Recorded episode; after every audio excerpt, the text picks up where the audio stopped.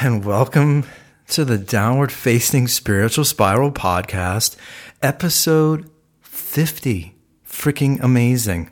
Seriously, episode 50. I had no idea that I was going to be recording 50 episodes of this podcast, but it's super inspiring. People are really digging it, and I'm really enjoying it. And I'm getting to talk to people. I'm getting to share my thoughts about the insanity around the world. And I, I don't think people are really aware of the insanity sometimes. So I felt the urge to just talk about it and make try and make sense of it all. And the interesting thing about this podcast today is I actually recorded it this morning, or I started recording recording it this morning. So I'm going to play that clip for you in a little bit. Uh, but I just wanted to have a quick intro to me talking about Serena Williams in this Harper Bazaar article that came out today. It just it drove me crazy about eight nine months ago when Serena Williams reacted the way she did on the court and all the attention was given to her instead of the winner of the United States Open. Her name is Naomi Osaka, and I, I, still forget her name because everybody talked about Serena Williams and her freak out and her temper tantrum on the court. And, you know, I sort of forgot all about it. And then I open up Twitter today and there's an article. She wrote an essay, quote unquote, in Harper's Bazaar trying to describe how traumatic the whole experience was. She really, to me, still doesn't understand this idea of teamwork, taking responsibility. And I felt the urge to record a podcast this morning about it. So, you know, I'm a big sports person and I, have always loved sports. And I think somehow Serena and this whole situation, it just, it, it feels like it encapsulates everything that I'm seeing in the world around me where we're having a hard time. People can't take responsibility. People can't really see outside of themselves. I feel as though Instagram and our culture and cell phones, it makes people's ability to sort of see the big picture and sort of the world around them impossible. And it feels like all Serena is thinking about which, you know, rightfully so, because obviously she's rep by Nike. There's millions of dollars invested in her. Um, I understand that she's probably worried about her image and her brand. But in, in what's just, I think what's scary to me, or not scary, just so interesting to me that here, 10 months later, she's still thinking about it and writing about it. And I'm sure, um, you know, her PR camp is involved because the US Open is coming up again. And I'm just thinking to myself, you know, all this anger that she had towards the umpire and her situation, she should be really freaking upset at her coach.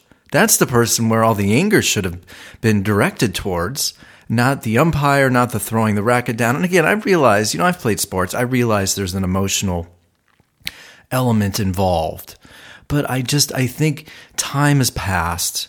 You can sort of collect your recollect your thoughts. And all this time has passed and she's still unable to take any any responsibility for what she did. And instead she's playing the victim card still 10 months later. And I'm thinking to myself gosh all this time has passed and it's like she hasn't really reflected and taken stock in what really went on. And and by her being at Harper's Bazaar, I just feel like it's perpetuating the whole process. I'm wondering if anybody is looking at it like I am and saying, you know, Serena, you could have handled it a little bit better. Again, episode 50. Can't believe it's 50 episodes long. And if every one of you just share the podcast with somebody, maybe write a review or tell somebody about it, it's going to spread the word even more. Um, oh, the other really exciting thing, I've decided I'm going to do stand up. I know it's crazy, but it's been something I've been thinking about for the last few weeks. And then I saw my friend Menachem last night at the Laugh Factory. And it just, you know, I've, I've got these funny ideas. And I figure, you know, I don't want to, I'm not necessarily going to do it to become a professional stand up comedian, but I think, I think it'd be pretty cool. And I, I think it could be exciting. And I'm all for trying new things. So, yeah, I'll, I'll, certainly get back. I want to finish my book first. I'm I'm pretty I'm about almost done with the second draft. I'm hoping to be done in the next like couple weeks, but I do want to start working on some material. Um, being a stand-up comedian. So, anyway, episode 50, Downward Facing Spiritual Spiral. This is me this morning talking about Serena Williams and the new Harper's Bazaar article.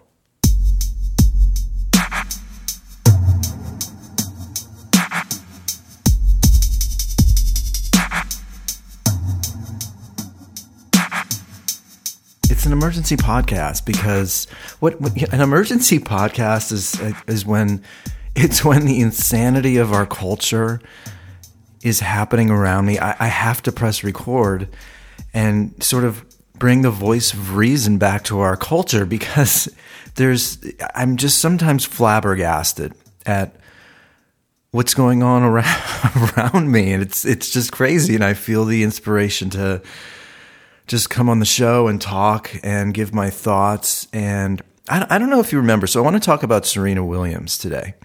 I don't know if you remember, it was maybe like 10 months ago, that whole debacle where she um, threw a racket, she had points taken away, and she lost the match. And I even forget who she lost to. It was it was some, it was an Asian or Filipino um, tennis player. I'm sure I'll remember the name at some point. So, you know, she ended up basically saying all this all this shit happened because she's a woman and she's African American and the same shit happens with men and she's only being called out because she's a woman. And she goes on all these news stations just saying how victimized she feels and because she's a woman and and she's a mother and she's trying to stand up for herself and for women's rights. And it just went on and on and on. And I wanted to post something. I wanted to post a podcast I think sometime about it. But I was I was scared I was nervous that people would think that I'm a male chauvinist pig or that I'm a racist because she's African American and I'm taking a stand against what she's doing. But an article came out today in Harper's Bazaar and I love it. It's, it's, it's like it, they call it this first person essay. Um, and, and on top of her words, there, she's posing, um, what's the word? Unretouched. Like there's, there's bravery nowadays in our culture for a woman to pose in a magazine like Harper's Bazaar without being retouched. And first, there's a whole there's a whole gamut of issues that I have with that. And a lot of it has to do with our culture and Instagram, and everybody's posing all the time on uh, these social media platforms with a filter. So we're supposed to sort of respect a woman now or a man for posing in a magazine without being retouched, and like that's supposed to be applauded. Um, so I go to the. I want to read some of the article to you, or or her essay.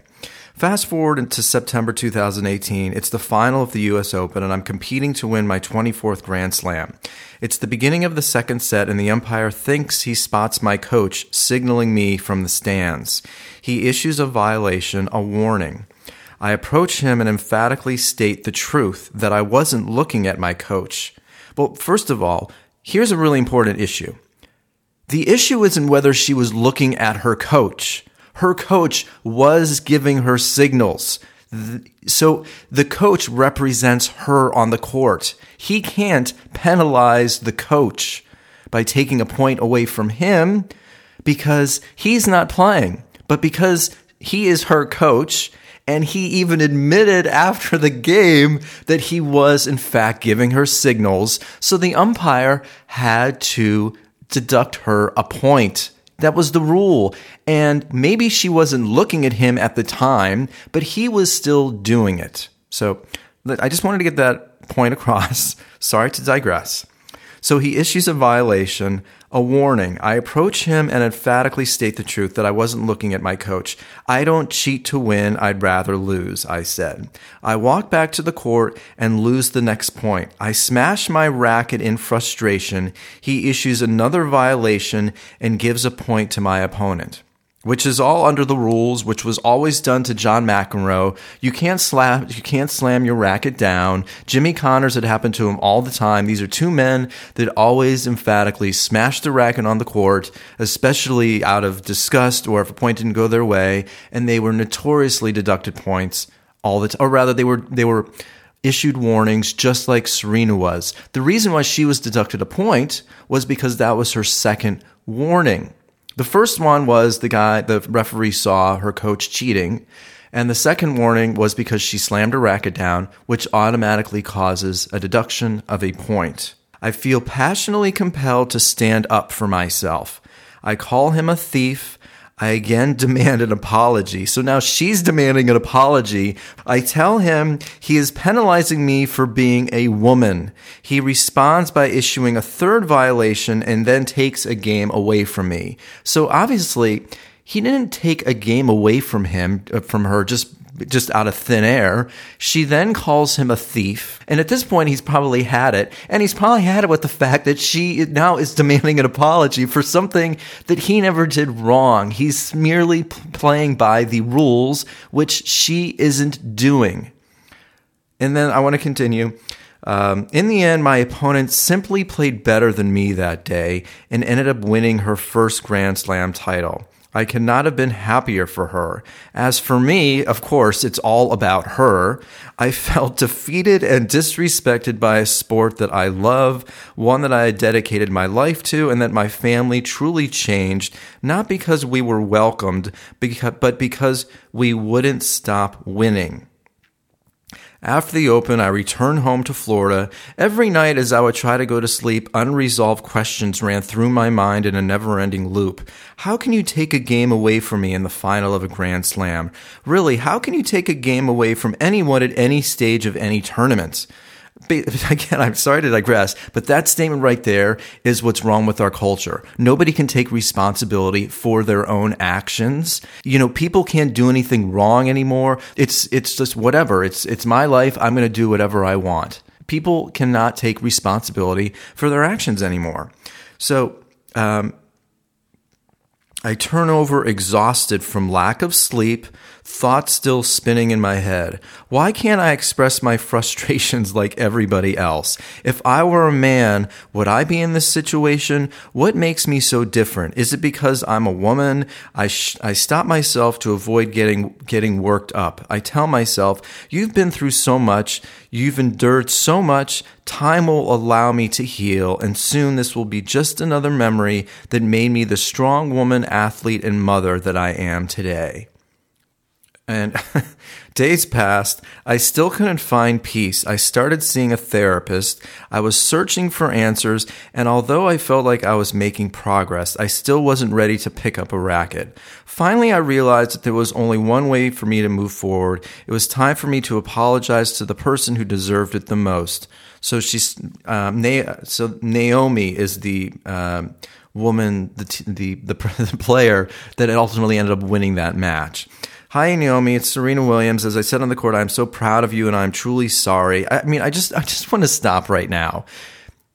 Her behavior in lumping it into, she's taking advantage of our culture. She's making it a, a woman issue.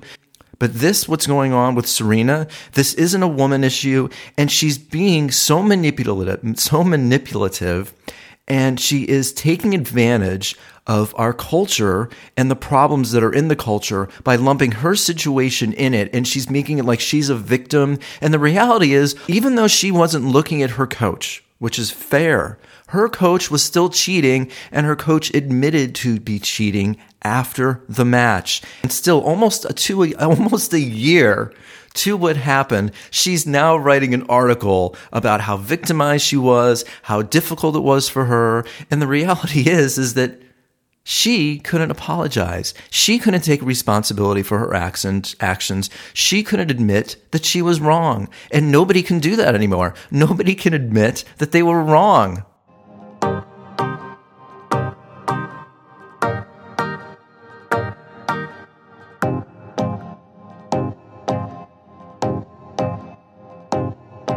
Those are my oh. thoughts. So there you go. Those are my thoughts about the whole Serena thing. But it, you know, it goes deeper than that. I thought about deleting the podcast and sort of re-recording it because I know I get a little emotional and, and maybe I come across as being judgmental.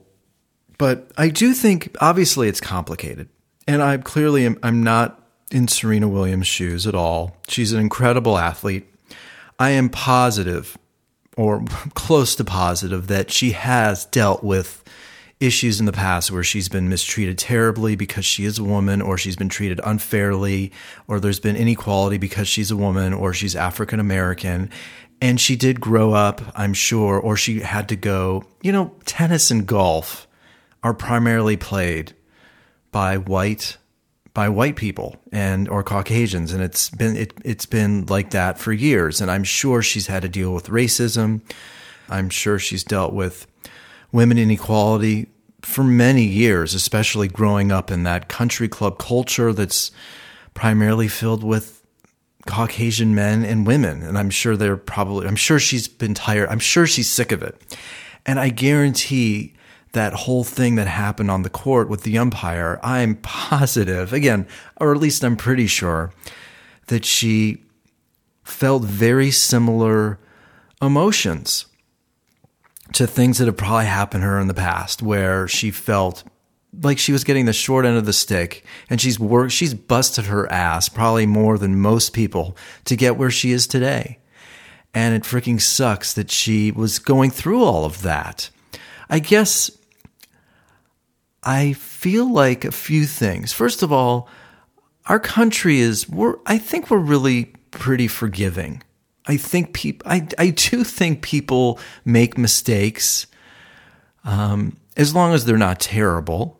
And I think we're pretty for, I think we forgive people pretty well. I think forgiving someone for a mistake I think our culture does it pretty well. Um, it's not it's one of those things where I think you can make a mistake and people will get over it. I, I think, though, our culture now, though, this sort of, if somebody does make a mistake, everybody can go to Twitter and sort of announce it or poke fun at them. It sort of freaks people out, which I, I understand uh, the call out culture. Uh, it's almost, I read somewhere in, in a magazine this past week where it's almost like people are waiting for something bad to happen so that, that everybody can just jump on board and call them out.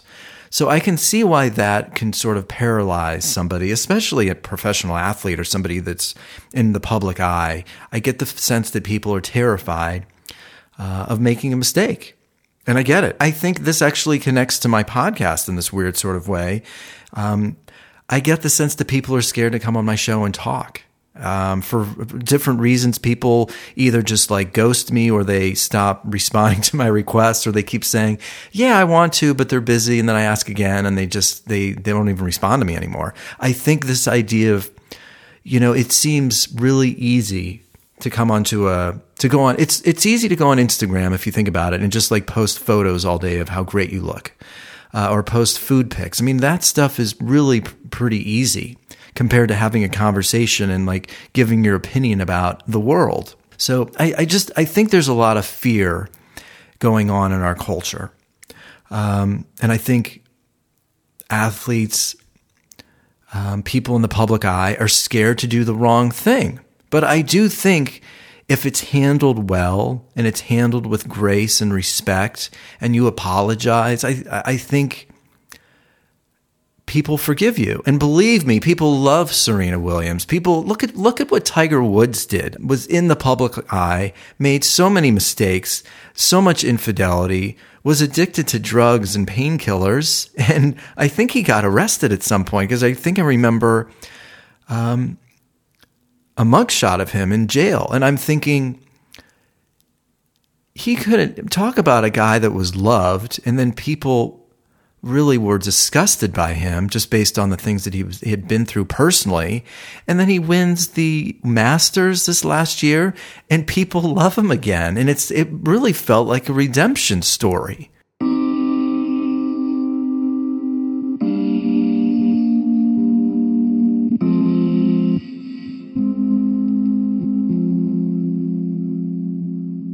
It was pretty beautiful.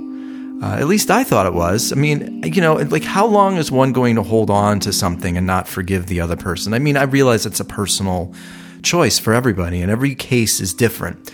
But, you know, I just feel like if Serena would have handled herself differently and just apologized or, you know, caught her, caught, gathered herself and really pointed the finger at her coach for for for sending her signals. This whole thing probably wouldn't have ever happened.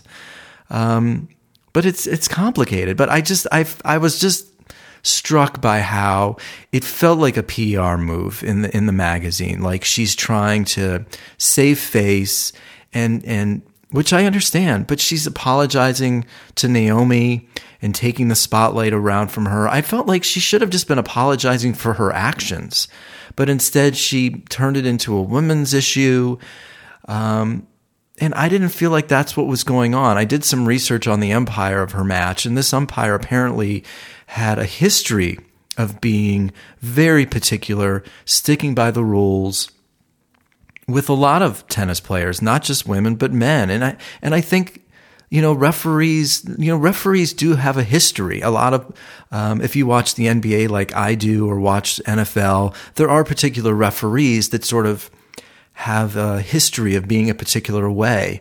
Um, again, it's a very emotional sport, especially when you're on the court and you're playing, and and sometimes the emotions get the best of you. But I, I think what really sort of turned me off was how she spun it in a way where she's the victim, and then she's posing in this magazine unretouched. And I guess that's my final point uh, of the podcast. I just, for whatever reason, I think because we've become so superficially based and so visually based, I felt a little sad. Like, gosh, uh, for a woman to pose in a magazine unretouched is an act of bravery.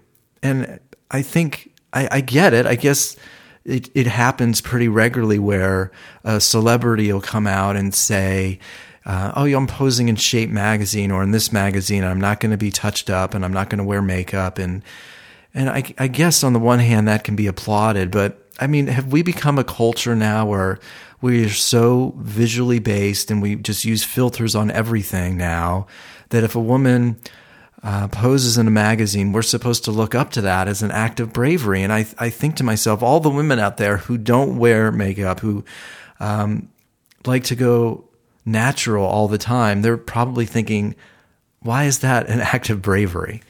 Um, and yeah, and I, I and I think a lot of people think that Instagram showing your ass or showing your body on Instagram and your abs is an act of bravery. And I just I don't know. I, I don't think it's an act of bravery. I don't think it shows confidence or strength. To me, it it oozes somebody's trying to get attention. Um, and, and and to sort of bring it full circle back to my podcast, I think getting up in front of a crowd and talking and and being a stand-up comedian or being an actor or speaking your mind or standing up for yourself or not conforming or doing what everybody else is doing. I mean, those things are acts of bravery. I mean, obviously they don't compare to, you know, a, a, a soldier going to war. I mean, I realize talking in my podcast pales in comparison to being an American soldier going to war defending his defending his or her country. But you know, we're getting so caught up in visual and, and Instagram that I think, you know, being brave is is doing something new, coming on my show and talking or taking a chance or going to a class and learning a new language or quitting your job and pursuing your dream. I mean, those are things that are all brave and and just this idea of posing in a magazine without makeup is is considered brave. I, I just I don't know. I I think we need to sort of reevaluate what we think of as being a brave act. I don't know. I just I just think putting yourself out there should be really applauded.